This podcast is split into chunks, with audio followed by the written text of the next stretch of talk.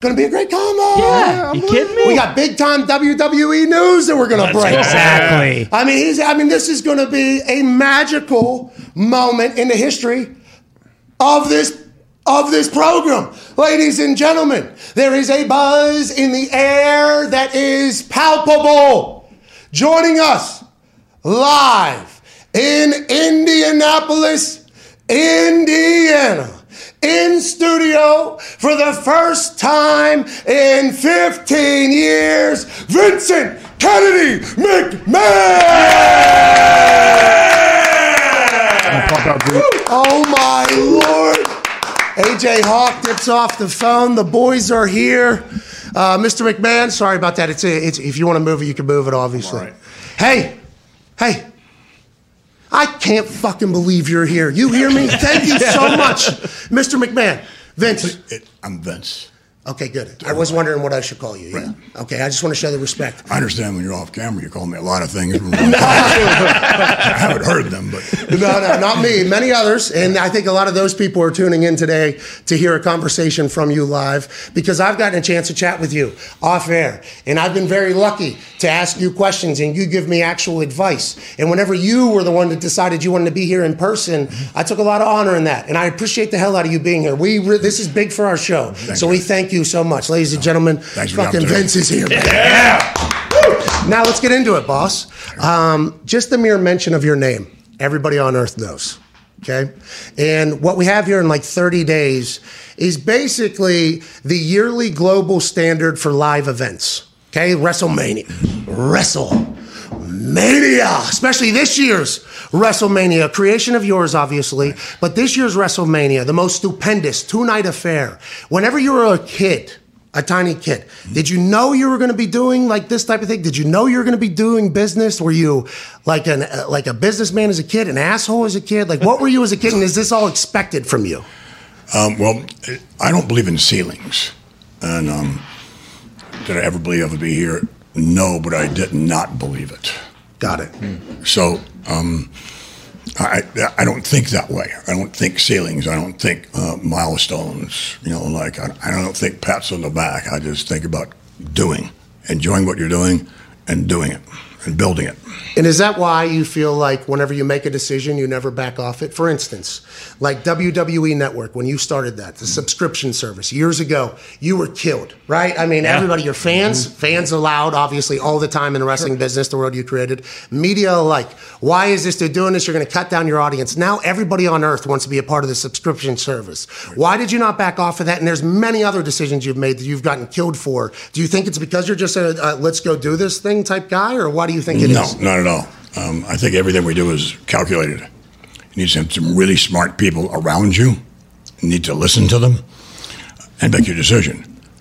But in that instance, it really we had a great deal uh, that was that was given to us pretty much by Comcast.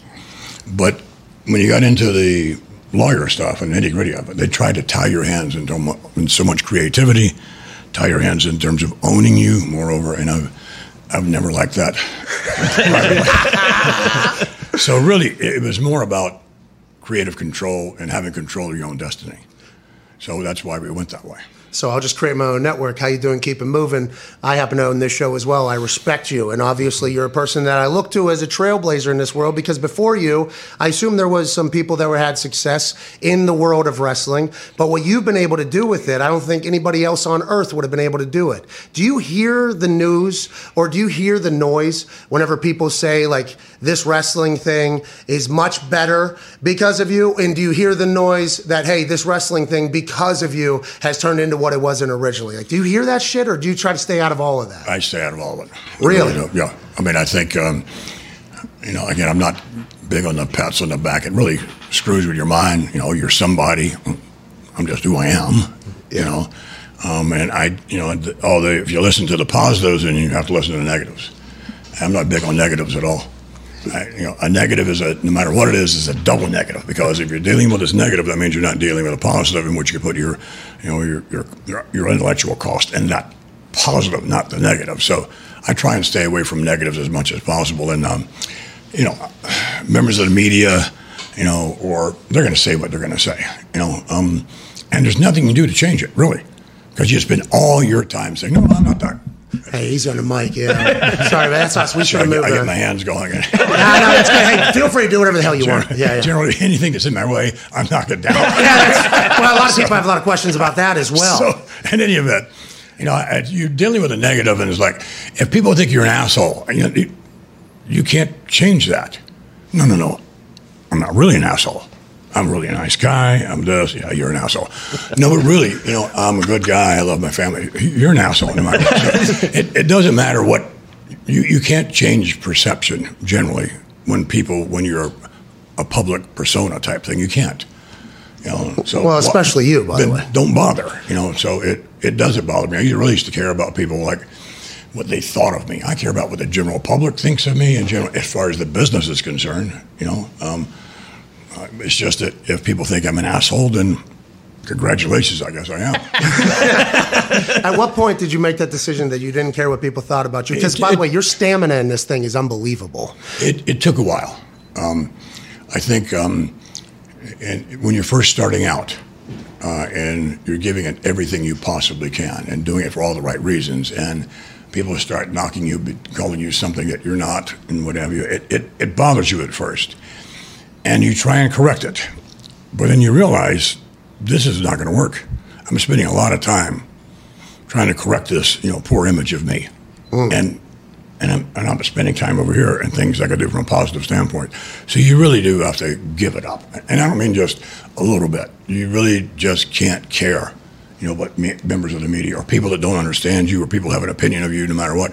You, just can't care. You have to enjoy the fact, though, that so many people care about the universe that you created, right? I mean, you're obviously your dad was in the business, but it was not the WWE universe. And let's, I, actually, this is a question I think a lot of people would like to know because it is, you know, wrestling is involved in the name Wrestle. Mania is happening here in like 30 days. And I think the evolution of wrestling into what it has become, mostly because of all because of what you have done with this thing that was once a carny spectacle, regional, now it's a global sensation, and also bringing, you know, people together. I think that would never ever relate. I think the evolution is that why you don't like the word wrestling to be described as what you do because you feel like it's a lot different, or what is it? You think? No, uh, there's always been wrestling. And um, I wanted to separate us from everybody else. You know, and my dad uh, was a part of the, well, he was part of the NWA, but he had his own branding. It was Worldwide Wrestling Federation many, many years ago. And I thought that was brilliant. I thought, you know, wow, okay, you're, you're making yourself different from everyone else. And at the time when I bought my dad's business, uh, he had never sold it to me if he knew what I was going to do. Hey, by the way, a lot of old school wrestling people, right? Think like that. So, in any event, it's like, um, you know, separate yourself. You know, and be who you want to be, and especially the brand. It's like, it's WWE. It was WWF, which is another story. Hey, that panda got you. Oh, well, the panda got us to a certain extent because the World Wildlife Fund, which I, I didn't even know existed. we learned about it through you. I think the whole world did. By the way, shout out to that Uh, panda. But in any event, it was like it, that was a, a no-win lawsuit for me because of uh, you know you, you're being tried in England where they wear the wigs and this, all that kind of stuff. And I, I wouldn't fit in that environment. so I just said, okay, we'll change it. So uh, and it was pretty easy to do because it's like hmm, I'm going to change it. Uh, it took about 30 minutes at the most. I know what I'll do. I'll get the F out. So we did. How's is that your creative process? Because the Comcast deal that almost happened, right? They had a little bit of creative control, and you wanted the creative control. Because are you just have you always been just a super creative human being? I mean, you're putting on two shows a week on TV now for like 30 years, 40 years at this point. The amount of shows and ideas you've had to create, not all of them have been great. I think everybody would recognize that. But there has been some brilliant and incredible moments through like four different decades at this point. Have you always been super creative? Like, how did, how did this all come to be? You think? Um, Well, we have a lot of creative people around us. You Yeah, know, but and- and everybody it's- knows. and it's a team, you know, and we have a great team and uh, great executives and, and what have you. We're on the precipice now of really, really taking off, you know, in the business world, and um, so that's where I look at it. We're at another plateau and a platform, but creatively, um, again, you have a. You, I listen well, and I think that's important because you can't learn if you're talking.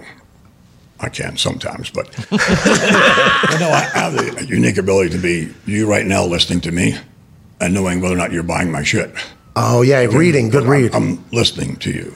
Moreover, listen to me. Body language. Yeah. Yeah. eyes. Body language and even the way you're thinking. You know. Hey, everybody listens to you when you talk, dude. You're fucking Vince McMahon. Yeah, yeah, exactly. Yeah, and I know you don't like that. I know you don't enjoy people saying that. You don't like pats on the back. You literally just said it, and it's a long withstanding thing that in the Hall of Fame speeches, like, hey, don't thank Vince McMahon. Even though, by the way, you probably created the concept that is going into the Hall of Fame and took over and everything like that. You hate that type of shit. With that being said, that is what I like to talk about. That type of stuff. You're an absolute legend, and it, I think we have some news to break too. Do we not about Hall of Fame? Do you want to do that right now? Indeed. Yep. Undertaker, of course, is going to be in the Hall of Fame.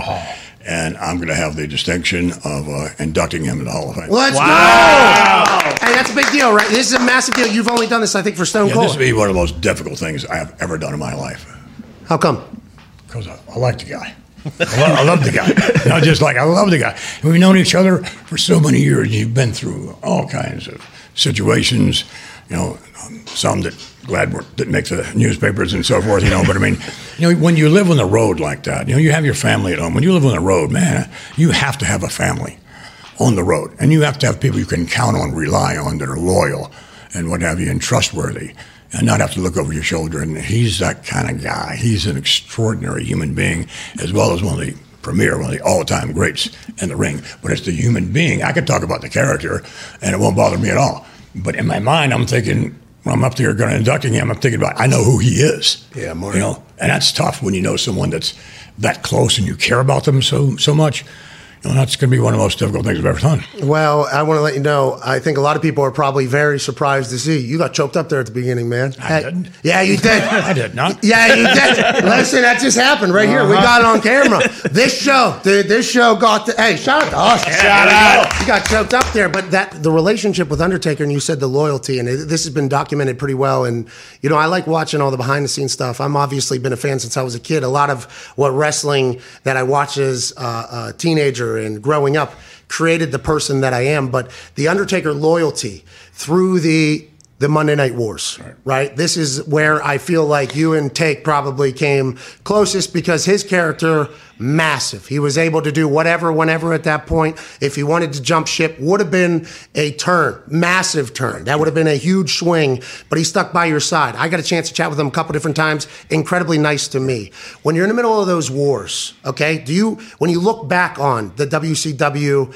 Turner War like that, did it change you like creatively as a human when you're in that moment? Because everybody says Vince McMahon, when there's competition, is at his absolute best. So now there's, there was TNA that came and went. Impact is kind of back. Now AEW is the big one. They just bought Ring of Honor, I believe, last night in there. So like when everybody says competition makes Vince McMahon better, what do you think that means? And and do you believe that looking back on the those two like very similar feeling situations? Well, I'm probably one of the few people in the world who enjoys confrontation. So Like you enjoy it. I, I enjoy confrontation. I mean, it, it's one of the things that really, you know, revs you up. It's one of the things that really puts you on your toes. It's one of the things in terms of, okay, what am I going to do here in that split second? I enjoy confrontation, physical confrontation. I enjoy that, you know? Yeah. Um, so with a background like that, you know, and a further background when I was a kid, it was like, hey, we don't want to hear a, another bad kid story or something like that. But my philosophy, We do, by the way. well, no, I'm not going to tell you that. But what I will tell you is, is that um, I learned um, a long time when I was a kid that if I live through that beating, I win. So if you live through the beating and you won, what can you do to me? You know, so in terms of competition, in terms of that confrontation, I'm, I'm not afraid of it. I, I relish it. You know, and by the way, getting back to the Undertaker, Undertaker and I never had a conversation about him going to WCW. Not one. I never asked him. He never said anything about it. Not one. Well, see, that is, I think, why all the documentaries and why you're inducting him is going to be so special because you two just have a, a great relationship. And I think you hinted on something that probably not a lot of people have ever heard of, including myself. Sorry to hear you went through that, but that mental toughness, you think you had that as a, you think the mental toughness is potentially what makes you and separates you from everybody else? I don't know. There are a lot of things that, you know, I'm just wired differently than most people. That's all. And that's probably one thing. But you know, I think heredity plays a part in it. You know, um, you know, you're just who you are, and you you accept that, and you what your weaknesses are, you know, and your strengths are, and you use them in, in the best appropriate way you can. So whenever you are a kid, grinding through, you know, growing up, visualizing things. You always wanted money. So when I was a kid, I looked up at the hill, okay, and there was rap videos, and there was Escalades on 24s, right. and there was like these big houses up on the hill, and I'm like, all right, I'm gonna buy one of those, and then I want that Escalade on 24s right there. The day I was drafted, I bought a Cadillac Escalade and put 24s on it. I didn't get my signing bonus for three months. That Cadillac Escalade on 24s almost got repoed immediately, and I had to show a news thing. But when you were a kid, you always had dreams of being incredibly wealthy? Uh, no. Just successful? Nothing like that? What was um, I just wanted to be everything I could be. Um, I, I, I grew up in an eight foot wide trailer in a trailer park, you know, and uh, which was great. I didn't know any different. It was was awesome, yeah. which was a step up from where I lived before with no running water. But nonetheless, um, it's not one of those things whereby, you know, I'm one day I'm going to have a ton of money and that sort of stuff. You want to be successful, you know there's a better life than where you are right there. you, you, definitely. So you want to reach beyond that, you know, for sure. Um, but it's not. Um, I mean, you hear people bullshit and say they would do what they would do without, you know, without the money. You know, I would. I know I would. But uh, and I don't know what's in the bank. I don't care. There's no difference between me and anyone else. Number of zeros hey, on the end lot. of what you. You got a lot in there. Yeah, you, yeah. I've seen it on the internet. You congratulations, by yeah. eight foot trailer, eight foot trailer to all those zeros, dude. Anyways, get back to what you're saying. that is incredible. You say it's not about that though, right? For you, you, you it wasn't for me. You know, I mean, I think there was a period of time when, um, after well probably WrestleMania four or five. I thought I was somebody, you know, and had an ego that way. Not that I don't have an ego, but but have an ego that way in terms of yeah. And then it's like mm, that lasted for about six months, and it's like that's you're just like everybody else. You put your pants on the same way, you know. You happen to be very very fortunate because you're doing what you love to do, and the odds of me sitting in here, you know and even being alive are astronomical if you knew my background. I mean, astronomical. How come just one thing? We don't have to dive into all of them, but what do, what do you mean by whenever you say that? Like, for instance, I boozed like five to six times a week for like four to five years while I got into the NFL. Probably took a lot of years off my life. That is something I'm projecting. Are you saying that you're, because you, you, are 76 years old at this point, you've been on. Well, this is what other people said. The internet said this. You know, the internet said this. The internet said you're 76 years old and you're still doing it. You're still working though. Like at this point, what do you mean? Like you shouldn't even be alive? You're, you're talking. Well, I'm, I'm not working though. Oh, because this is life. You think, you think, this is work, guys? none of this is work. What I none of what I do is work. I love it. I love the people I do business with, you know, and uh, in the organization and out you know, uh, it's not work at all. None of it is. You know, it's one of the reasons probably I can put in so many hours or whatever it is because it's not work. So whenever you think about the future, because a lot of people on the internet, they say uh, with some of the moves that get made. Now listen, I'm in the I was in the NFL where I have lunch with a dude. Okay, I go into my meeting. I come. I never see that guy again. That guy was cut. He's gone. This is the NFL. There's only a certain amount of spots with you, whenever you have to make those decisions to move forward, people always assume that you just have no heart and you do not care at all about any of these people. Then there's podcasts that happen. Each one of those decisions that you make, whether it's to release somebody or, by the way, push somebody or keep somebody, how much weight, like, are any of those decisions like more difficult than others, or is it just always like what will make the best show in your eyes? Like, is I'm that always concerned about what's best for the audience? Always. What does the audience want? And if you have dead weight around you, we had situations whereby someone's not cutting it, or maybe, and you have an opportunity for someone else to come in, it's like, okay, that's probably the best thing. It was one of the reasons why, you know, with uh, Hogan and a lot of those guys who left me at one time, and you know why I brought them back. You know, I mean, it's like, you know, I'll never bring that son of a bitch back again as long as I live. it's like, you know, when you say stuff like that, you know, you're you're really hurting yourself because you're not thinking about your audience. You're not you're not thinking about your product. And it's not about you and your ego. It's like, yeah, okay, maybe I really felt that way, maybe I didn't, but nonetheless, it, it doesn't matter. What's the best thing for business? If the audience wants Hulk Hogan back, you bring him back. If he has value that way. Well, there's a lot of very famous like disagreements that you've gotten through. Is that a business mindset you think to bring people back? Is it a personal mindset, No, or is no, it just? it's not personal. It, it's it's it's business. And once I took the uh, company public, it helped me be a better businessman because prior to that, I was running the business mostly with my head, but mostly with my heart as well. And you, these decisions are so damn tough when you do that, you know, um, because you know who it is, you know, his kids or this and that and the other, or somebody has cancer in the family or whatever, and all that computes in your head, you know, when you're a, a but once you're a public company, now, you know, you owe stockholders you owe the business. that's right. It is the business then. So it helps me make uh, easier business and better business decisions because my heart, there's still some of it in there, you know, but uh, I know it sounds all of it. There is, you know, uh, but at the same time, it's business. And there's nothing personal about it in terms of whether I like somebody or I don't like someone or whatever. And again, sometimes um, you know athletes, maybe more so in our in our type of business, when when they're not given the opportunity, or even if they are and it doesn't work, that people from all walks of life seldom look in the mirror and say, Coach's you know what, I'm was the guy who fucked up. It, it was on me. You know, instead, everybody has a million excuses as to why things didn't work. And generally speaking, the heat has to go someplace, the old blame game. You know, and I'm the bad guy. So I don't, you know, that's part of the job. Yeah, you're okay with being the bad guy for the business, and I assume that helped for the business to make those decisions. But yeah, in our world, it's always the coach's fault, man. It's the coach's fault. The mm-hmm. coach, the coach fucked me, hated me. I mean, that's an entire thing. That's our world, and you do take a lot of heat for all that type of stuff. But none of the great ideas, like you don't get any of the credit for any of the great ideas or the great characters that everybody beloves. And the people, by the way, that they're actually upset that are leaving WWE, you're probably the one that you know maybe thought of the idea or decided how to get that idea going, or you're a part of it. I understand it's an entire team thing. Do you have a favorite WWE moment or favorite WWE run or program or anything like that? Well, I always like to say, like many other those, uh, many other people do, is just like, okay, it's going to be the next big moment. Will be my favorite, you know.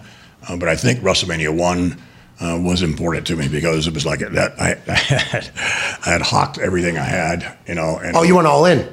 Oh, yeah, I didn't have any money. You know, even when I was competing with these other guys, it's like I, I had a really, really, really strong work ethic, and with the work ethic, I had some degree of creativity, uh, and you know, and balls by the ton, and uh, and you just go do it, you know, and so that's kind of the way I operate, and and these other guys had were, were millionaires. I was nothing. I had nothing but cash flow. I bought the business, you know, what we call mirrors from my dad. And I didn't really have the money that I said I had, you know. Promoting, baby. We're promoting out here, baby. it was like a balloon payment thing they used to call it, where here's so much down, and I don't have the rest of it, but here's so much down, and over the course of a year, they're installments. If you don't make any of those installments, then they keep the money that you gave them and have the business back. So that was over a course of a year, and every installment was, oh my God, this is great. We got this kid's money, and we got the business until the last one, and it was like, hmm, what's happened here? this son of a bitch made it work somehow. That you hedging your future on everything going all competing in. with other, the other guys, you know, I mean, they're millionaires. I, I really didn't have anything. It was ca- all cash flow. So if I were going to go into St. Louis or something like that, which was a NWA territory and not part of my dad's Northeast type territory, it was all broken up in the United States and all over the world for that matter. But um, you know, and you're going into other people's territories. It's like mm, you don't do that. Yeah, the business is real. That that's like a real thing, right? Because I, I see on Young Rock, there's a Young Rock. You're you're a part of Young Rock. The guy who did you see the person who plays you on Young Rock? No. Will you ever Will I ever? see the person that plays you on Young Rock? I'm gonna doubt it, but no. But it was a young Vince McMahon calling to Hawaii, trying to negotiate for some wrestlers for your territory where you're a young upstart. Right. That wrestling territory game was super serious, right? I mean, that was like there was like some real that was strict business, right? I, I, It was. I know. I don't know how many different rivers I was supposed to be at the bottom of. You know, you know, death threats are what they are. You know, and it's like I always felt like if you can knock off a president of the United States, then I'm easy to get to. Yeah. You know, never had a bodyguard, none of that stuff, and uh, and in those days it was like when you, from their standpoint, invaded their territory. You know, it was like, well, okay, them is not just fighting words. It's like there's so many, so many times when people threatened me, uh, and it was like I, the last guy I said, like, you better get if you want to take credit for it, you better get me quick. so many, you know. There's a story that uh, Jim Ross was telling me one day, and he was with Bill Watts and some of the other old NWA guys, and uh, and they're having this conference because there's a whole bunch of them. What are we going to do about this kid? You know, just invading everything. You know, got to do something about him. And uh, so, you know, they couldn't order lunch together. I knew that. I mean, they couldn't do that even together. But nonetheless, What do you mean? Too dumb, not broke, too broke? um, no, just egos and so forth. Oh, they didn't like each other either. So they hated you. That was like you were the enemy of all their enemies.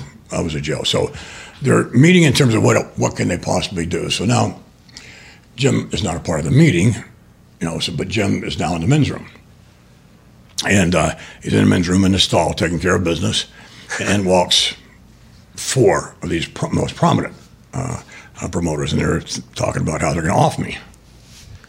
And this guy knows this guy. I know I can do this. I, I, this guy did this. It was really impressive. And they all know people, so they're all talking about who's going to off me. So now imagine Jim Ross. Bucko! I go kill Vince McMahon. he's thinking he's not doesn't give a shit about Vince McMahon. he's thinking about himself. Goes think about it. So he's on the throne, and it's like he hears this. He's like, oh no, I'm going to be accessory to murder. So takes one foot and puts it on the seat. Takes the other one, puts it on the seat. So now they can't see his feet, you know, below the stall. And of course, Mother Nature is calling at the same time. You got those cowboy boots up in the squatty potty position. oh. So nonetheless, finally, he waited for them to finish off. Uh, you know, okay, who was going to kill me and all that kind of crap. But uh, that's just one of the things. Yeah, that's just one of the. Yeah, that's just another day of Vince McMahon. Well, really, I mean, what are you going to do? So he, he told me about it like five years after he came to work for me.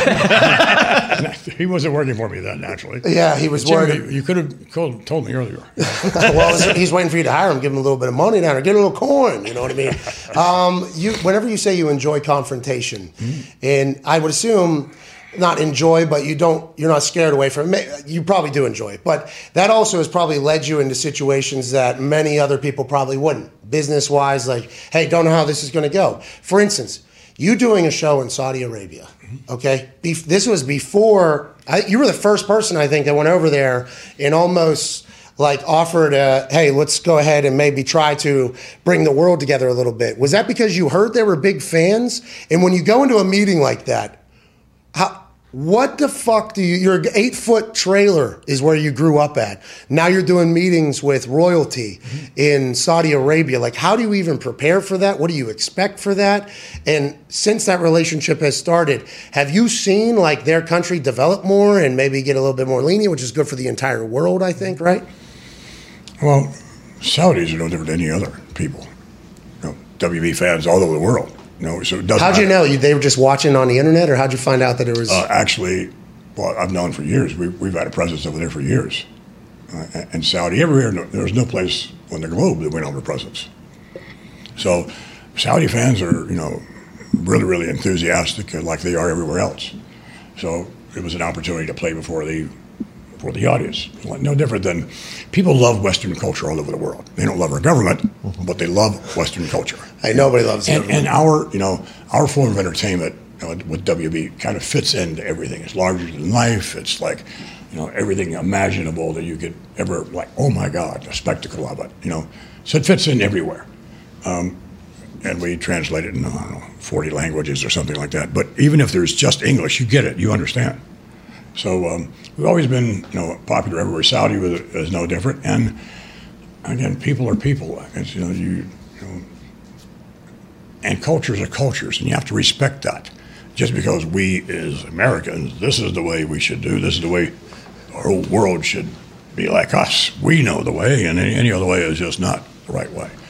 Come on, culture's been around thousands of years, Oh, well, hey. long before, long Yeah, before us. yeah, it depends which uh, book you read. There's millions of years potentially, but like that is that's a very real thing. And you like situations are situational is something I say all the time because it's very real. Everything is its own individual battle. With everything you have going on, whether it's negotiations and deals with Saudi Arabia and their culture, and then you have 40 different languages. I think you just said. How do you have the time to do everything? Like, I, I do you have you wake up 3 a.m. golf? What is Mark Wahlberg's schedule? Mark, this is what Mark Wahlberg says. Just uh, to preface your answer, three o'clock you woke up, played nine holes, Yep. read the whole Bible, Snack. snack, Snack time. kid time, Yep. shower for 45 minutes. That's right. Drop the kids off at school, work, work out again, do that entire thing. Do you have a every single day is the exact same thing like all the billionaires seem to have? God damn. I'm not like all the billionaires. I'm not like anybody else in the world. I'm me. I, I probably finished training. situations. Probably finished training around 3 a.m. Every day. Pretty much. What time do you start? Oh, On a good day, like 1.30. I, I, don't- I maybe a little bit more than that. Depends on how much time I can actually spend in the gym because, it, I, you know, it's almost like I have I have to force myself to get out. And I've always overtrained, which is not good for you. It's just that I, it's my only socially acceptable outlet for aggression. you know, Those weights. Yeah, and then you can't pick some of them up. You know, they weigh too much. the hell, I can't. And okay, well, you do the best you can. But Always a meathead? what's that? Always super meathead? Like, no, lo- no, no. got into it. I just got into it. It's I do this for my head more than I do my body. It's good for you. You know, I love that. I take care of me as best I possibly can, and try to eat the right things and all of that. But um, it it really helps me more mentally and psychologically, and so that I can handle the workload and handle all the stuff that comes my way. You know, a lot of it's emotional, you know, because you're doing business with people. You know, I mean, people are people. You know, and they all have problems, and they all have ambitions, and they all have this, and, and dealing with all of that can be a little challenging sometimes. But you know, it helps me deal with that. And whatever the business problems come, you know, they're, you know, people get hit by a bus every day. How do you deal with it? Well, it depends how big the bus is. ever a day you doubted anything was going to happen in the whole run? Like if the bus was too big? Was there ever a day where you've doubted yourself or doubted the business or the company? I don't think there's ever a day that I doubted what I wanted to do. I mean, you always wonder whether that's the right decision. Um, and then you learn from that decision, and whether it was good or bad. It was really, really successful, great. Okay, I was about to try that again in some other form. And how did you make that happen? You know, what were the tools that got you there? You know, and um, so I, I don't really have a down day. That's amazing to hear. And I think you've been able to evolve, and WWE's been able to evolve. The network being the subscription service before every other subscription service tried to become a subscription service. And all the subscription services that are trying to become subscription services now, we're taking shots at you for starting your subscription services. But whenever you're talking about all of those different decisions that you make, right? Subs- It all comes down to common sense. It really does. every decision? Pretty much. You need you need information as much as you possibly can, uh, and then common sense is a really really big part of that, in, in every decision we make.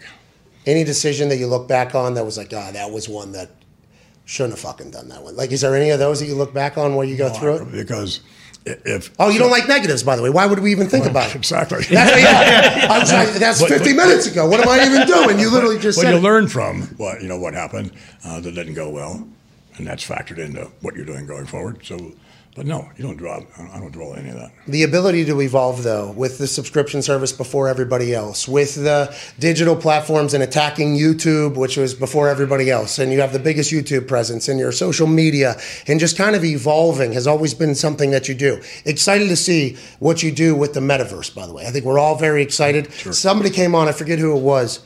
Might have been Bischoff, might have been somebody that said if Elon Musk is going to colonize Mars, or it was Paul Heyman, the wise man Paul Heyman, who grew up in the wrestling business as well. He said if Elon Musk is going to colonize Mars, Vince McMahon is going to get the promotional rights up there, and he's going to put on an event up there. What is next? I'm not saying a show on Mars is next, even though it fucking might be with you. I have no idea. But what is? Do you do you think about the future? How far in the future can you think? Obviously, WrestleMania, the most stupendous WrestleMania in the history of WrestleManias, is happening in like 30 days. But when Those you are, those are like I love branding. You know, we almost we try to brand everything and marketing and all. that. It's just fascinating to do that. So you have to do what makes this WrestleMania different. So the word stupendous is not used very often. So when you're hitting stupendous, it's like stupendous. What the hell is stupendous? Mm-hmm. You know, a lot of people have to look it up. You know, and but it sounds good. It sounds grand, like stupendous. Wow, what the hell is stupendous? You know? But it's all you know. I would use that word before, and it's not in everyday speak. Stupendous is not in everyday speak. So that's why you want to do something to get everyone's attention. You know, and then oh, okay, what's stupendous in WrestleMania, et cetera. So it's things like that. Yeah, so whenever you think of stupendous, how long does that take for you there? How, how long is that branding? Are you walking around your office that has that, that goddamn dinosaur head behind? You? Are you walking around that office? Are you in a suit? Are you doing the billionaire strut around the office while you're thinking that? How long does the stupendous branding, after all these years of doing this? I mean, WrestleMania 38, here we are. Congratulations, by the way. That was before you were born, but that's great. Yeah, but that's what I'm saying. Like, at what point, how long is it, like, that decision is thought of, and then it's like, boom, we're going with it. I have 2,000 other things I have to do mm-hmm. as well. Well, I think when you're creative, um, and some people think it's a burnout factor, it's not really because if you're concentrating on one thing at the moment, which is difficult for me to do, but uh, and and you, all your creative skills are pouring in, and something else comes this way that's also creative. It's a great relief because hang on, and you deal with this, and then when you come back, you'll think differently, generally speaking or what you just learned from that. So it's it's a big creative wheel all the time that's going on constantly. So you're thinking of ideas, planting seeds in your head for something going forward. That, that's kind of what I do, by the way. Like, and I don't want to ever compare our brains because unless I'm doing something, you wouldn't want my brain. Yeah, I wouldn't want. no. Yes, I'm fucking. What are you kidding me? Absolutely. You wouldn't want my. Hey, you wouldn't want my brain. How about that? How about that? You wouldn't want my brain. That's the whole thing. But whenever you're, probably yeah, that is 100%, that is 100 percent true. I don't even know why I put that in there. But you're thinking about stuff just constantly. It's just how you're wired. Do you think so? Like whenever something comes up in the future, it's like, oh, I had already thought about this at one point when I was maybe I don't know Billy strutting around the office or in the workout or in the gym. That's kind of how it all kind of pieces together for you and your creative. Really, there's you just need to be wide open and I think uh, being creative is you just have to stay wide open as far as you know your head is concerned. You know, and just be able to accept you know whatever's coming in from whatever source. And uh, I'm really fortunate because I have like kind of like a second. Um, not a second brain, but a second wheel that's going on all the time. Oh, nice. I've got the one I'm using right now, and at the same time, I'm thinking of something else right now, you know, in, in another way that I could easily snap to. And then sometimes there's a third one as well, but it's like, and sometimes all that can get very confusing. Hey, I would want that brain, by the way. That'd be pretty sweet. hey, oh, what's everybody saying? So, you know, it, it's like many times when I get really, really tired, which is seldom, but when I do, wow, it's so, no, but it's so good because you can focus then on one thing you know. What a flex that was right there, by the way. It's when I get tired, uh, which is seldom, seldom. but yeah. when I when it does that, it's such a flex right there. You know what I mean? But whenever you, I did just that. I flexed. No, no, uh, like I never flexed.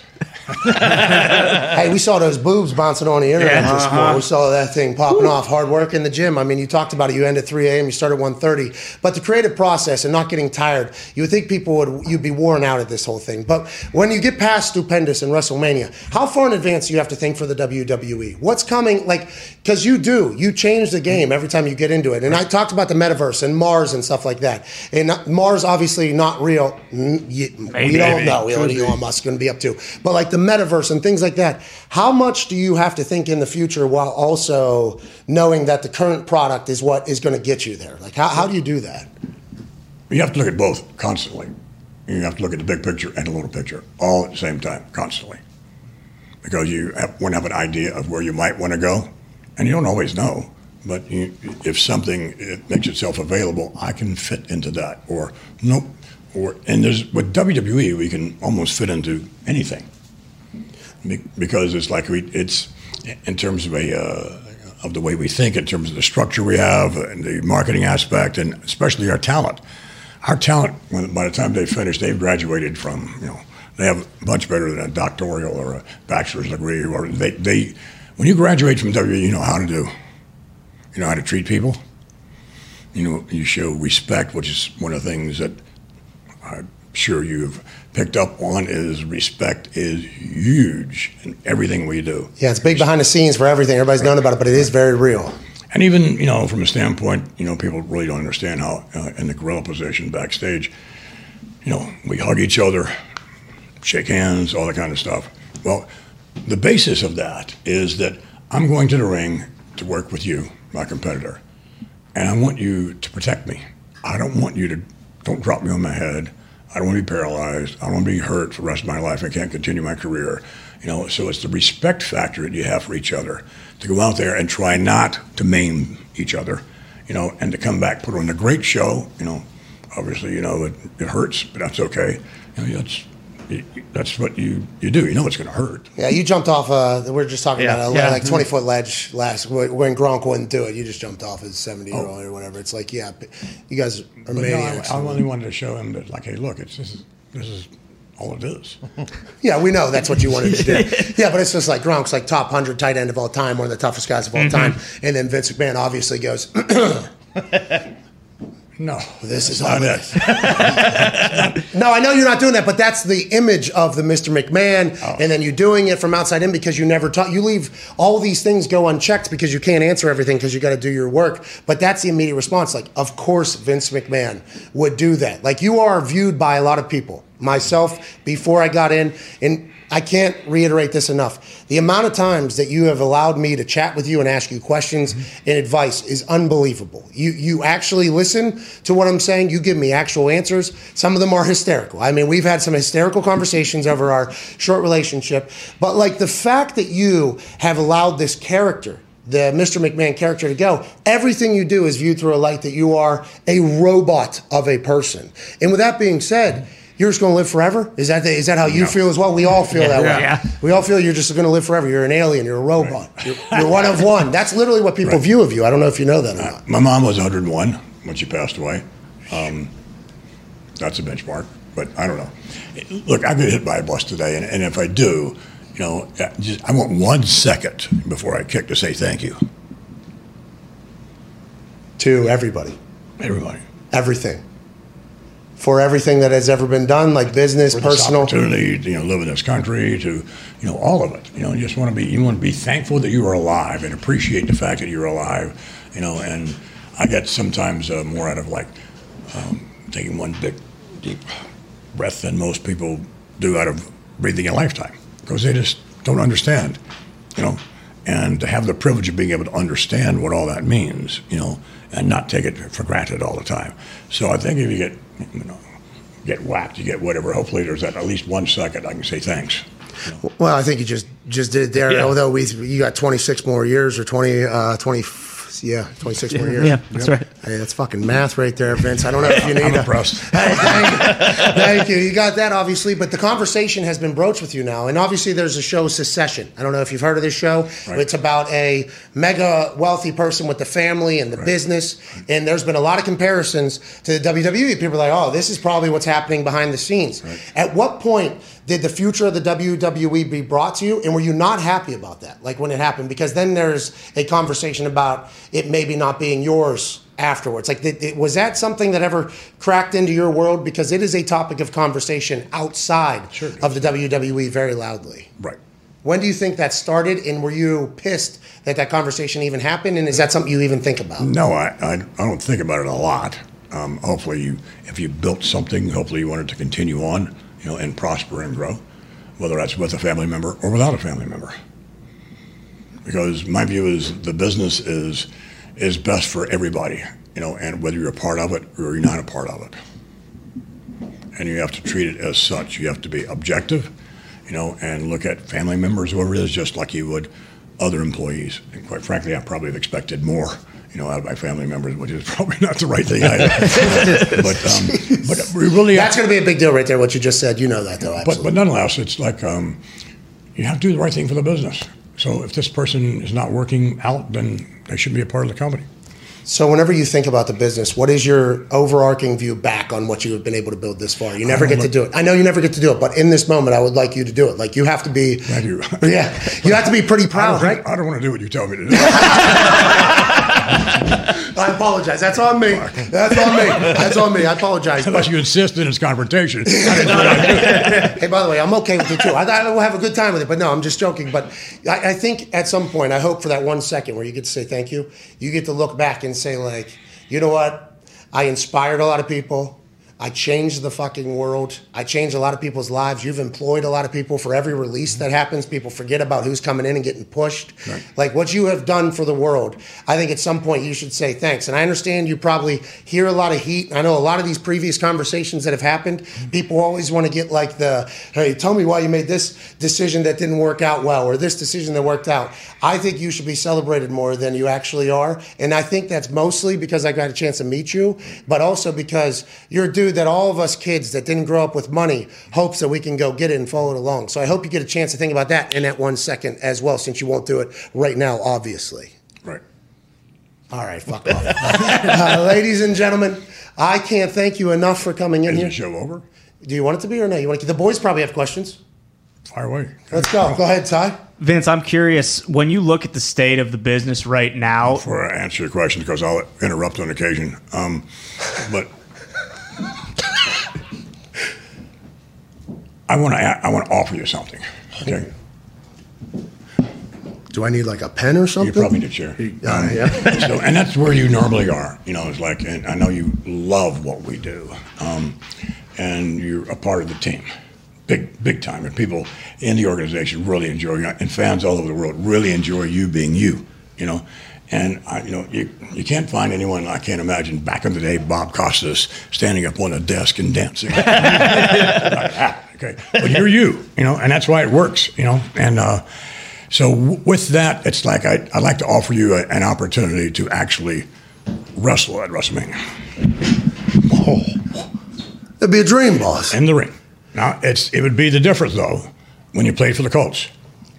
It'd be the difference of like, okay, you're the punter, Okay. but now in the ring, you're going to be a linebacker. 24 tackles in the NFL. No big deal. Uh, that would be a fucking dream, obviously. And by the way, there's been a lot of chatter on the internet about me getting back into the ring and wrestling at WrestleMania. And I've had so many torn, conflicted feelings because, you know, I'm, I'm out of shape. I'm out of shape. I, there's a lot of vitamins that go into these lungs, Vince, and like the, the, the things coming up. But WrestleMania is something I've obviously stolen from you. By the way, back in the day, we'd go to whoever had the black box would steal WrestleMania. Uh-huh. so I'm sorry about that. I probably owe you like seven, eight, ninety nine or so like that for that whole thing. But obviously, it is the standard at wrestling. I would love to. That'd be an absolute I'd love honor. to see you in the ring. We'll find some worthy opponent for you. Put you in the ring. wow Holy shit. Hey, huh? Did you see the ring when you walked by? By the I way. did.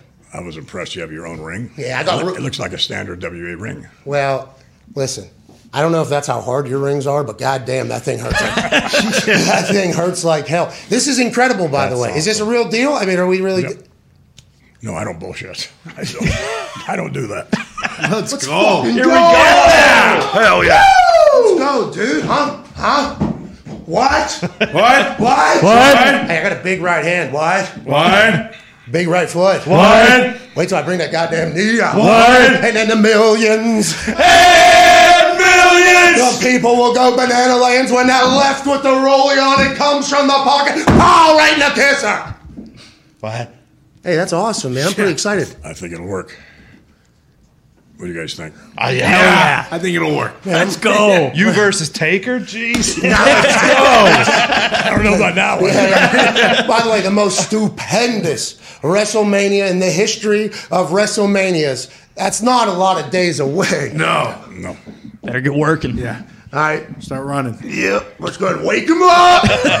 wake him up. I'll be a part of that. Is an honor, and I appreciate That's that. awesome. I really appreciate that. Can the boys ask you a couple Ah, questions? Hell yeah. Fire away, guys. Hey man, that's really cool. That's awesome. I got this Oura. I got this Oura ring on. Right. It'll tell me my heart rate. You know, I assume whenever you're like, uh, I'd like to make an offer to you. My shit just went right up there. I was excited. Good. Thank you so much, man. welcome. That's awesome. That's, Thank you. that's fucking awesome. Now we'll have to handle the business side of it, of course, but that is an entire other conversation, and we'll figure it out. Go ahead, uh, Ty. When you look at the state of the business right now, do you find that it's either more difficult or easier to cultivate and like create superstars than it was maybe 10 or 20 years ago? Or ultimately, is it up to kind of that person to get themselves over? No, it's a team effort. You know, um, if it's a character, then you have to really be into that character and bring that character into the ring. You know, not just be a character. The audience is not going to buy that. You know, you have to really buy Undertaker, the primo example. You know, we could never break him, ever. And I tried so many times. You know, even even on camera, taking a risk of trying to break him, you know, and to get him to smile or something. Dance, right? That was the whole dance. could, you that was the whole dance moment where you're uh, telling him to dance, I believe, right? Yeah, well, there's take a Rooney. So Yes. the spin a Rooney Yep. type thing, you know. And he was out in the state of Washington. It was after the show was over, and we're trying to do all kind of stuff like that. nope, almost got him. But you can see if you ever see that footage on the on, on network, you can see the look at him. He's like he's trying not to smile, but he knows, you know. That I'm getting close to, to getting him, you know, and it's just it's just he never broke character, you know. he's just uh, for all the right reasons, just a wonderful, wonderful human being. But you, you have to, if you do have a character, you have to really, no different than acting, same thing. And our performers, the reason I call them superstars and not just wrestlers, is because anyone can wrestle, either poorly or well. I didn't mean, I said poorly. I look at you then. I didn't mean All right, I, I'm, I'm in WrestleMania, dude. All right, I'm, I'm in WrestleMania. I don't know what to tell you, but you're right. Everybody can wrestle. So when So it's like, do you want to be, and again, back to branding and marketing, so do you want to be a professional wrestler or do you want to be a WWE superstar? You know, WWE superstar sounds a whole lot better to me than being a professional wrestler. You know, so I think the the quality of human beings that we have um, and and the enormous amount of talent that they have is because you have to have acting talent or reacting talent. You have to have that. You have to have this ability to to really want to grow because you know in our environment you you grow. You know, I believe if you're not growing, you're dying. Right. Myself. oh, So put on a um, shirt. you you have to have you know that desire when you come in to really want to be everything you can be, and really, if it's a character, really get into it. Be be that character when you know when you're in the ring and outside. But but in your private life, don't be that character. You really get all confused. A lot of people are that way. Oh yes, that's by the way, in my eyes, and you might view this differently. I think that's when it's at its best. Like Taker, where, where it was always Taker, right? That's what everybody said. Mm-hmm. You saw him in all black. He moved quietly, but then you get him at the bar, he's going to shut it down. Oh yeah, Taker's going There's to. Mark Calaway. But it's, it's two different things. You know, the really good ones are all in on their character, and then they're themselves. You know, after the show's over. Do you not think when the character is closest to the actual character of the person, it is his best, or do you think it's like whoever can portray the best character is the best? Right. I think it's what you, what you can relate to. You know, somebody will relate to Batman or whatever it is, you know, but, but they really think they're Batman after the, you know, after trying to work with a show or something. No, it's important for your mental health, you know, to not be the character outside the ring. You talked about being on the road and the family on the road. You have to have more logged hours in mm. planes than anybody. You, you're, you've lived a rock star life for 40 years, dude. Is that how? What do you do? Like eating wise? We went on the road. What do we have? We had six pizzas. Oh, oh yeah, gained about sixty pounds 70, in six 65, 70 pounds. Like, how- and, Cheesecake every night. and you said you're never tired, right? You said seldom tired. Like that's what you said earlier. Like, how have you been able to maintain this rigorous schedule while also not completely destroying your body? Because you hear about rock stars, you hear about roadies, you hear about people that live on the road. You've been able to maintain energy, creative stamina, everything like that while being on the road. Do you attribute that to anything, or, or what do you think? Hmm, I, I don't really think about it. I mean, you work at it, you know, and you have to be discretionary. You know, it's like it's a lot of ball players who come from nothing and now have all this money. You know, how, how do you deal with that? That's fucking tough to deal with. You know, and you've got all other opportunities that are coming at you. Not that you went at them, you know, and they're not always good opportunities. You know, and it's like you, and they're just coming at you in every conceivable way. It, you have to be very discretionary, and you have to grow because when you're a kid, that's that's so tough. You got to figure out what you know what you want, what you don't want. You know, Yeah, but you flying out here is absurd to think about. We're on the road to WrestleMania right now. We're in Miami on Friday, Madison Square Gardens on Saturday. I don't know where Monday Night Raw is. I probably should. But then you're there on SmackDown, and then we have the most stupendous WrestleMania. You fitting this into your schedule, I just assume it would be impossible. But uh, when you're traveling, are you just working the entire time? Yes, that is, you've just taken your entire life on the road, basically. but I'm having fun. Yeah. I mean, it's not like okay, I'm working, yada yada. yada. I mean, I'm having fun the whole time I'm doing that. How's that Wi-Fi on the plane? Pretty good. That's good. Yeah, you watch the show. Yeah, you watch the show all the time. Go ahead, Connor. Yeah, when COVID first started, I think you were on a council with like a lot of the other commissioners of the major sports. Was there ever a thought for you to like miss a show or anything, or did you immediately like almost have a plan ready just in case this happened? Um, I think I like to do our own thing. So, and everything's different. Look, what do the guys in the NFL do or whatever they, they do? You know, they're a little higher profile and so forth, and, and I get it. Um, but I was determined that, you know, even with this COVID stuff, that we weren't going to miss a beat. Didn't, couldn't have an audience. We never missed a show. And that's a credit to our performers as well, in terms of like, because again, they're so they're gifted and they work hard at what they do in terms of their skills and in so many different directions. I mean, you're you're talking about a, an unbelievable. It's why they're superstars, not wrestlers, and they have this this thirst for everything that they can possibly do to make them a better performer. Quite frankly, to become better human beings. You know, so uh, I- it's what I decided to do was okay. We had this training facility, which we still have. It was smaller then, and it would keep us in a kind of a cocoon balloon type thing. Yeah.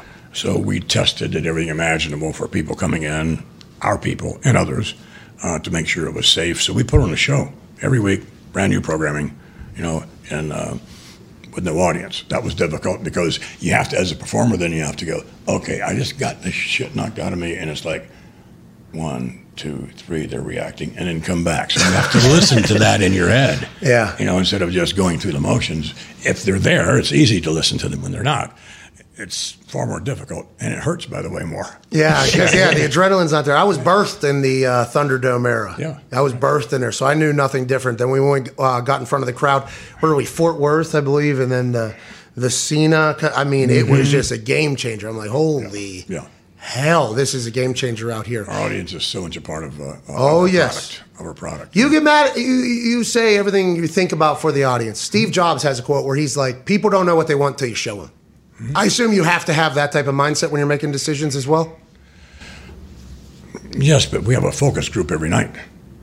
And it doesn't matter what I want. It's like if I think something's going to work and you present it and there's no reaction, mm, wrong, Vince. Okay? so you immediately know, you know, whether or not something's going to work. You don't know how well it's going to work, but you immediately know. It's a focus group. They tell you. And you're saying still at this point, through the Thunderdome era, what you you probably had to rely on social then, right? Is that what it was? Social media was basically telling you through the Thunderdome era. Pretty much. Although, again, you can tell, but uh, in terms of what's happening, you've been in the business for so many years. You, you can see in the ring whether or not someone this is working or not. You know, but you know, you, you listen to your audience no matter where it's from. You know, but sometimes the internet audience, a portion of it, can be relatively biased and a bit harsh. No, so I don't listen to any of those. Yeah. none of them. You know, um, but again, everything you do is for your product. It's for your audience.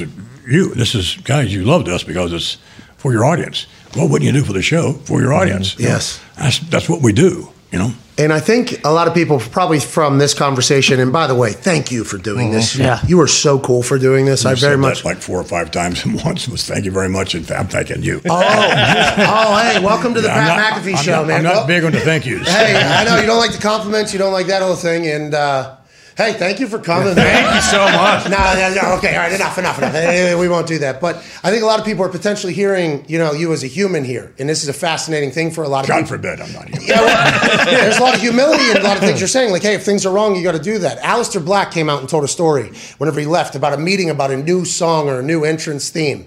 And uh, he said that Vince said, Oh, I don't understand it, but if you think it's good, you're good. I'm a 76 year old man or something like that. At what point do you think that ha- that creeped in? And have you always been like that? Is that something It you've wouldn't matter if I was 36. Same thing. Um, I I think that you have to overcome a stereotype sometimes, you know, and that, okay, Vince is not hip or he's not with it, or I've never been cool. I don't give a shit about that. But, Uh, you're pretty fucking cool, dude. You were in a limo that blew up and he came back the next week. Yeah. That was pretty cool. so, um, but you listen to people and you try to give them as much creative ability as possible because it makes them more invested. If there's an idea uh, and that I really like, and a performer says, uh, I'm not so sure, I don't like that, then what's the alternative? If they have an alternative that's better, great. There's no pride of authorship. That's the way to go. Thank you very much. But you do need to, to lead.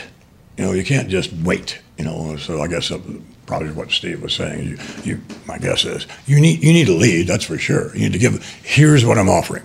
You know, um, not buying it. Okay, here's what I'm offering.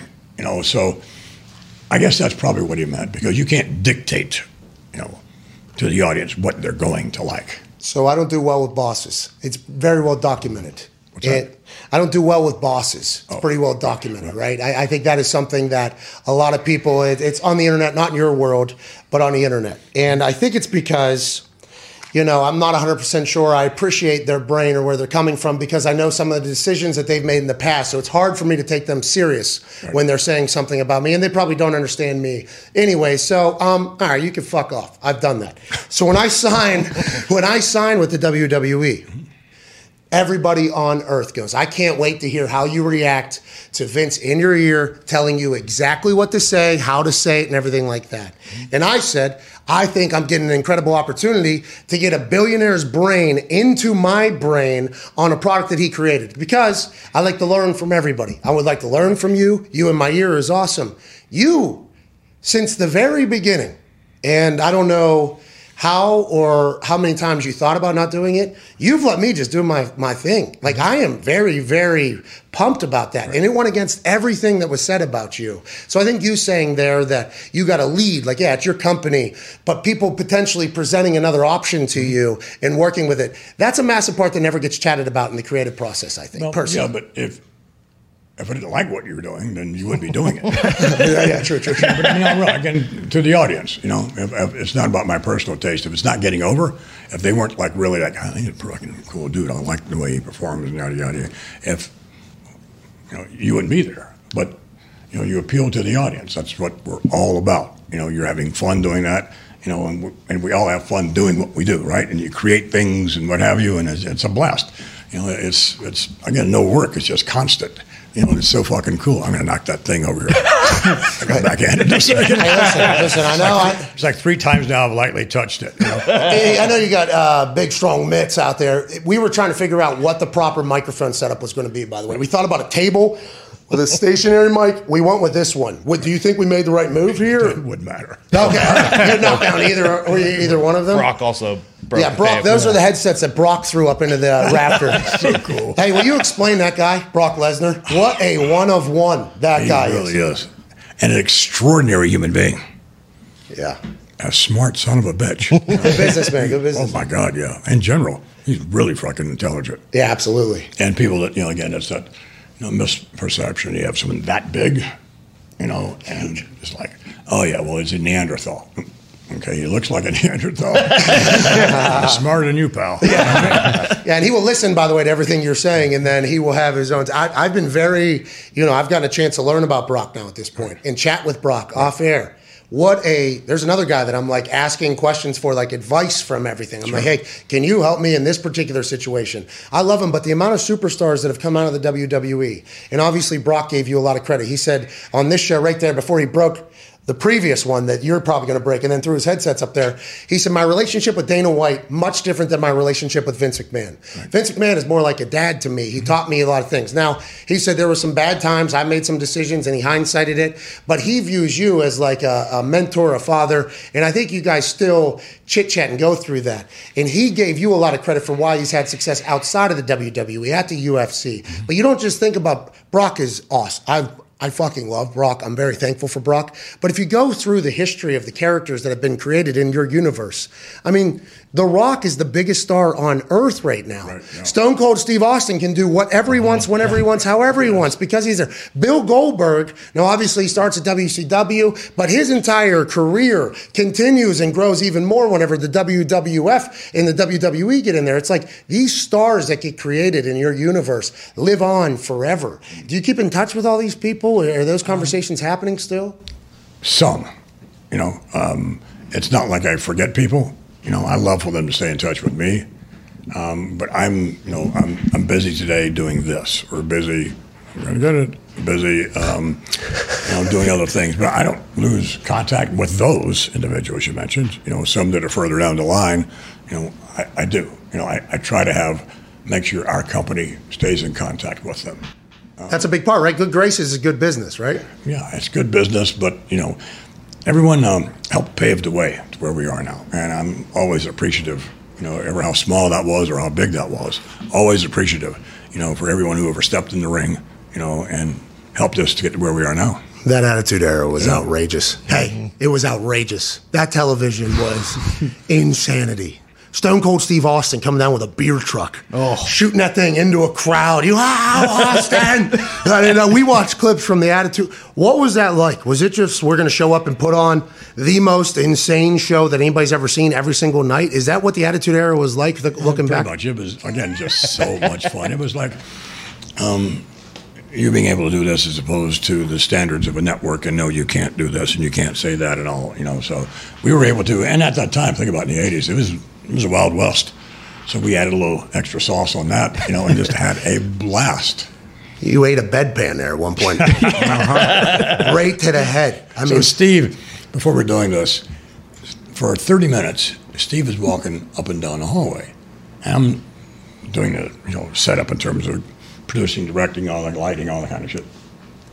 And uh, and the first thing I was doing was Mick Foley with Mr. Socko. So I, Steve's walking, I hear him just like said, what, what have you been doing? Well, I was wondering whether or not I should hit your neighbor's bedpan. what a business! This is your world, by the way. Yeah, I, I know it's a wonderful world. I mean, there is nothing like this world. I mean, it, it, it is it is so wonderful. Mr. McMahon, I was wondering if I could hit your head with his bedpan. What? It's a Texas Well, accent. he's then he starts hitting his head with it. You know, like I don't think it's going to hurt that much, but this is fucking thing is thick as hell. and of course, when it's showtime, you know, you don't even think about it. Showtime, you just lay it in, and here we go. You know, but it was that was fun. he um, he said on the show during that air, we asked him a question and i think it was the cement in the corvette where Yeah. it blew out and he said before the show started he said they handed me the keys a minute two minutes before the show started. I didn't even know how to drive it but i fucking hit the corvette because it's live tv like what is it about live that you love so oh much? God, you're on the edge, and I've always said that nothing can go wrong. Because the audience doesn't know Mm-hmm. what was supposed to happen.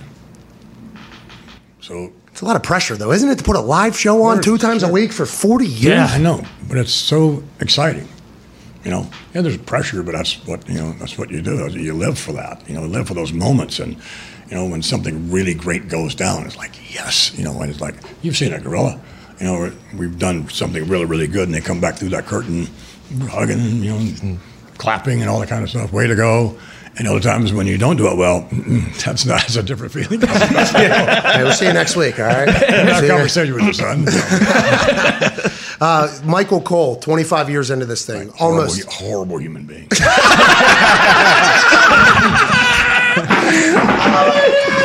jesus just fell on no batteries did oh my really, and you know that too. Like, you know, the persona and everything is all well and good, but just a really horrible.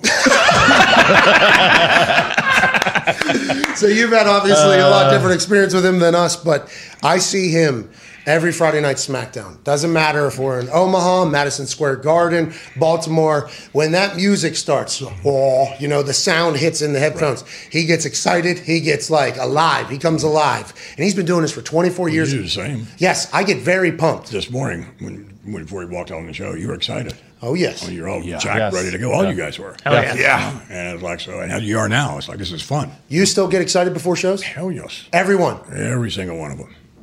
even when like, is there some shows where you go okay this one's going to be interesting here is there any of that thought is there Well, when you write it, you know, then you you're really into it. You know, as I am in all those shows, but um, you the vision of you know what it is you're you're trying to tell, the story of it. You know, if it if it comes out as well as you think, it's awesome. Sometimes it comes out better than you think, and sometimes all those tools and everything right there, and you're going, hmm. How could they miss that? You know, what I mean, so it's no, it's it's all about the audience when they really pop and it's a surprise and things of that nature, or an extraordinary move or whatever. Those are moments, you know, man. They, and I got the chill bumps like everybody else. You know, it's in the audience, like holy shit. I'm doing the same thing. Holy shit. yeah and by the way you are actually because i've heard you come into my ear when something awesome happens and it's like uh like a very like whoa and you're in every single show it is unbelievable i i, I honestly i've heard the stories and i before i got into the universe like hey this guy nobody will outwork this fucking guy and i'm like what I work hard. What are we even talking about? I, I go. I, I work. What are we even doing? Right. You just for all these years, what I ha- like to travel, how I get exhausted from traveling and every single week, and then going back and being able to be creative. You're you bring the energy every single show. Think about our crew. Think about all the many members, you know, that do that twice a week. I was like, man. And it's sometimes it's difficult for the corporate types to understand that because it's not done anywhere in the world. No one does. No one. Has, we have the largest traveling show in the world. No one understands that, nor should they ever, nor should they give a shit. All you care about is what's on the screen. You know, but there's so much of all everything goes behind. And our vast organization, our production folks are absolutely the best in the entire Amazing, world. yeah. You know, but every guy, we've had cameramen who have been with us for you know 15, 20 years. We, it, it's a family, you know, and it man, it takes a grind. It takes a toll on you to be able to, to leave your home. You're out on the road all the time and so forth, and uh, sometimes you get home, it's not exactly the way you left it because things can get tough. But nonetheless, uh, it, it's a uh, it's it's so it's it's so extraordinary that so many people want to do this together. You know, um, and I don't look at it as a grind. I obviously look at it as a privilege, and and it is most of the time for everybody. But then again, it can be a grind. But that's all coming from leadership right there. Because if you, you know, you're the leader of the group, Mm-hmm. looks tired or is tired, it can almost have a ripple effect through the entire team. Nobody's gonna know if I'm ever tired. Ever. No. Seldom, by the way, you said earlier. But, but why would you? I mean, because if you, it's no different corporate. I can have a really horrible phone call, a horrible meeting, okay, and now I've got 10 seconds to walk into the next room. Am I going to bring that in? No. That's really, really bad business to do that. So whatever it is you, that emotion you had there, okay, when you walk into that next room, be your normal self, smile, this, and that, and the other, and you may be dying and pissed off up the yin yang, you know, or or In here. Hey, in here. Oh yeah, and there sometimes especially. But but why but why you know why bring that to the meeting? If you're angry or whatever it is that's, that's bugging you, right away you know it, it changes the entire complexion of the medium. So, what do you like your leadership style? Did you watch other leaders? Did you read books, or is it just something that came naturally to you? And how have you evolved? You think? Uh, it's moreover, um, I'm sort of a student of psychology, but street psychology. Trailer park psychology. I'm uh, right. That's exactly right. Yeah, yeah. I, I'm the kind of student I am is that um, I didn't have my grades weren't good enough to get into college, so I've always been a horrible student. No learning skills. I'm sure I had every learning disability there was, although there were no names for them then. Yeah. know. Um, and you know, I, I was expelled so many times for fighting and crap like that. I wasn't in school a lot, so I didn't like school. You know, I didn't learn how to study at all. Um, so uh, I had to go to summer school to get into college. And then it took me five years going to every summer school to get back in. It took me five years to get through a four year curriculum. Easy for me to say. Curriculum. Thank you very Yeah. I got you. I got you. I got you. East Carolina, right? Harvard of the South. Yeah, that's it. Hey, I went to the Harvard of West Virginia, West Virginia University. I did not graduate. Did you? I graduated What was the major? business administration. Oh, so that's And that's another story. So many fucking stories. So here, like I, I don't have, uh, you know, I don't have the grades to graduate. I'm slightly off. So if I went from a B plus to an A minus, that would help me. So I forgot the subjects, and I wasn't going to graduate. And it was like, man, my wife at the time, my wife, uh, it, it, she went through a four-year curric- curriculum, I mean, and then three in three years. She's really, really smart. Well, that's two years. So yeah, it's like, but me, it's like, no, and here we're graduating at the same time. The reason I mentioned that is because we're graduating at the same time. We're supposed to. I don't have the grades. I'm not going to graduate. What am I going to do? I'm not asking for the world. I'm not asking you to give me an A when I'm, and I had a D. So I found out where these two professors lived. you know, so what are you going to do? I've got nothing to lose. You knock on your door, knock on their door and say, hello. I'm Vince McMahon if they didn't know who I was because it was a large class.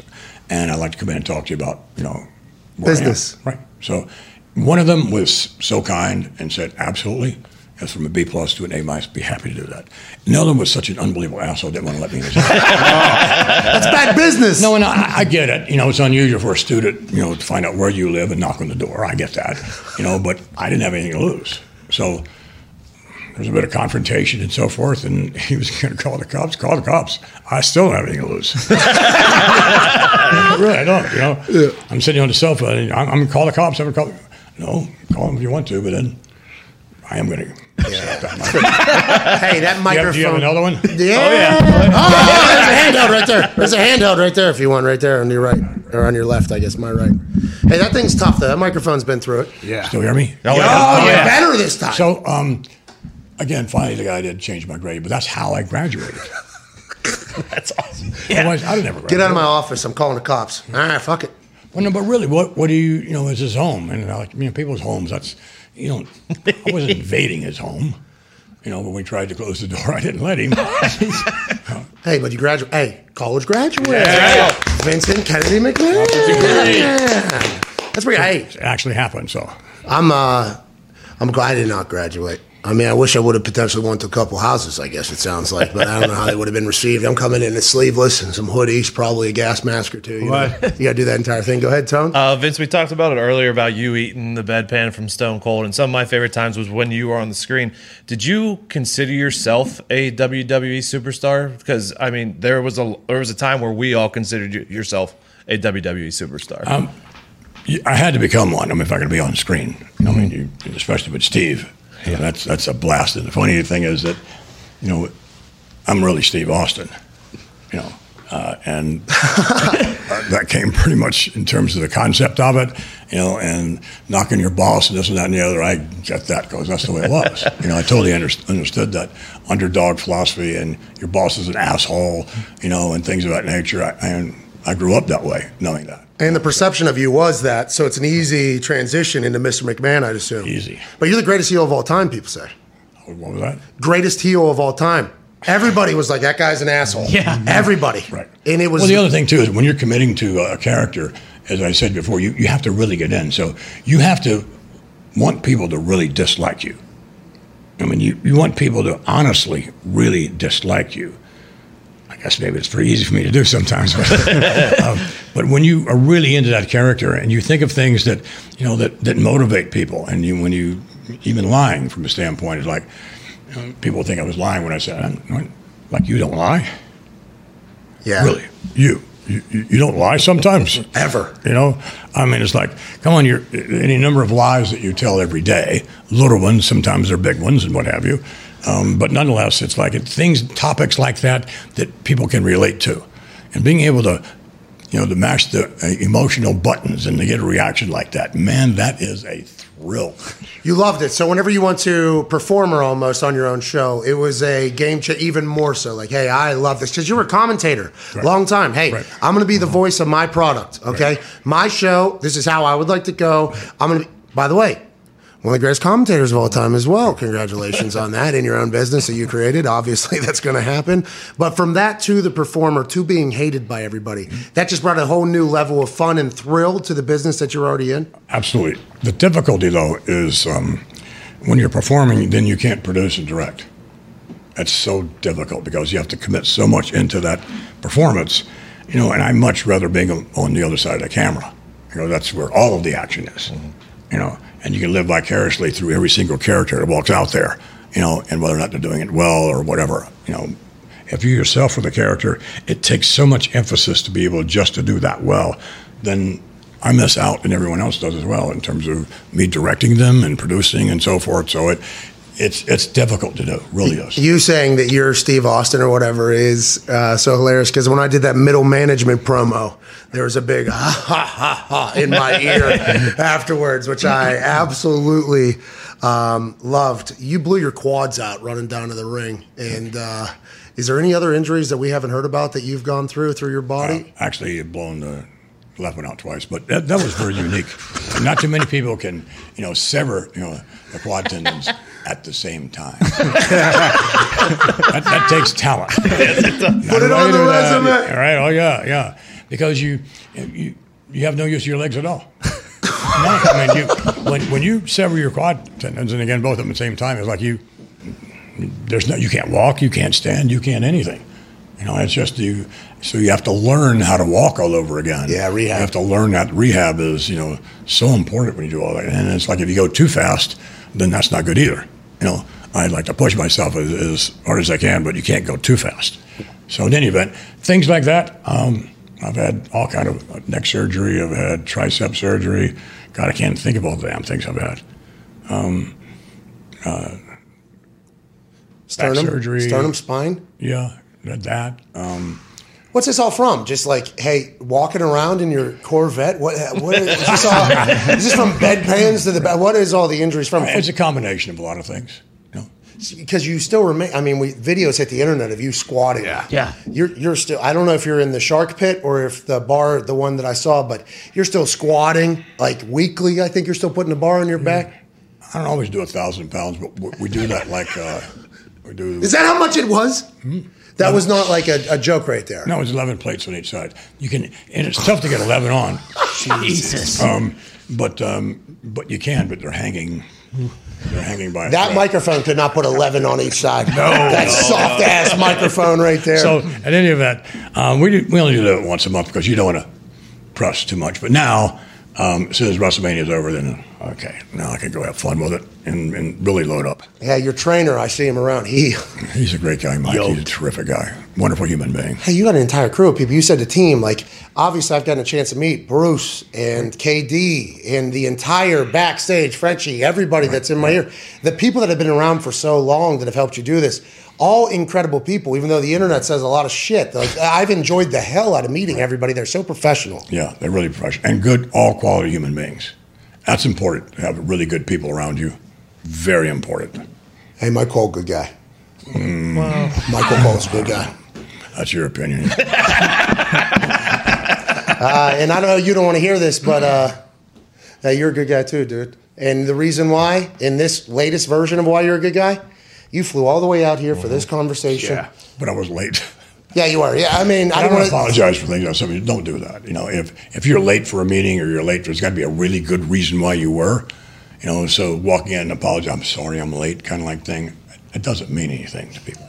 so it doesn't. Don't That's apologize. real. There had to be a reason you're late right now. So, Of like, course. So I listen. don't want to walk in. I apologize, guys. And then the next thing people want to say is tell you why. I apologize. I'm late because I had a flat tire. I didn't like. I don't give a fuck what you. you're late.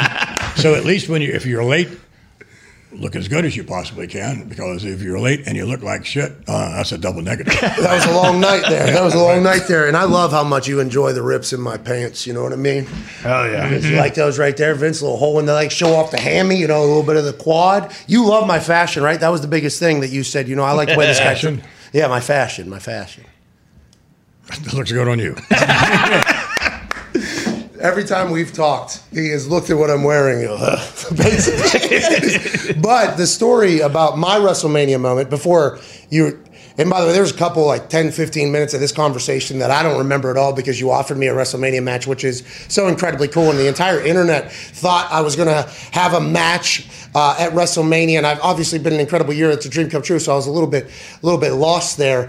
But every conversation I've had with you, you've been so cool and so nice and you've talked about, you know, my pants. And if you go back to my original WrestleMania moment, first of all, we blew the roof off an RV outside of the MetLife Stadium while we were there. You probably heard about it. The cops weren't happy. It was an entire scene. But I had shorts on.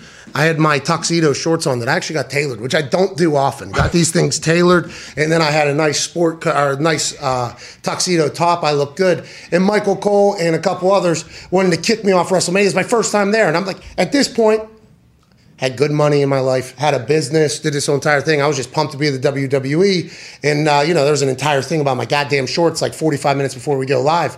And I'm, you know, people talk to me and I go, oh, fuck you then. I won't go on. I don't care. And I just leave. I'm like, all right, I'll just, all right, I won't go on then. If that's the case, like, no big deal. I'll get out of here, do your thing.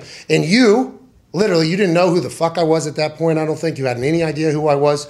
Uh, I think you said, I appreciate that he wore those and I respect it or something like that. And I think you added the word hip or something to it. and then I did it. You have been so genuine and cool to me through my entire relationship. And the fact that you came here, man, we will remember and cherish forever. Thank you for everything you've done for me. I appreciate I've that. enjoyed this, guys. Thank you very much. Ladies and gentlemen, the chairman of the WWE, Vincent Kennedy McMahon. Yeah! All right, try to win some tickets. Hashtag PMS SeatGeek Mania. Take a screenshot. Go ahead and bounce around. Hey, they're going to get a shot on you right now if you want to smile. I don't. Uh, go ahead and tweet hashtag PMS SeatGeek Mania. We're going to give away two pairs of tickets in the lower section at the most stupendous WrestleMania in the history of WrestleMania. they're all coming to watch you work. Well, now I guess, huh? Right. right. Hey, Hell yeah. Too. Hey, listen. I'm already tired. How many days do we got? How many days do we got? 30. 30. That is a problem. We're gonna have to expedite that whole process. I appreciate you. I'm thankful for you. We will see you all tomorrow for a Feel Good Friday. We're live 11 to 1 here at youtube.com forward slash the Pat McAfee show because the flight to Miami is a long. Hey, that's way the fuck down there, Vince. That's a long flight down to Miami tomorrow night. It's no big deal. I agree. All Just right. more, more business in the plane. There you go. Oh, that's what I need to start thinking about. Business in the plane. Be smarter. Hmm. Right. All right, I'll start that next week because this I'm, I'm- this time I'm gonna celebrate. I'm in fucking WrestleMania. Hell yeah. We'll see you tomorrow, 11 a.m. Vince, thank you so much. This is the greatest show we've Yeah. ever had. Cheers. Thank you.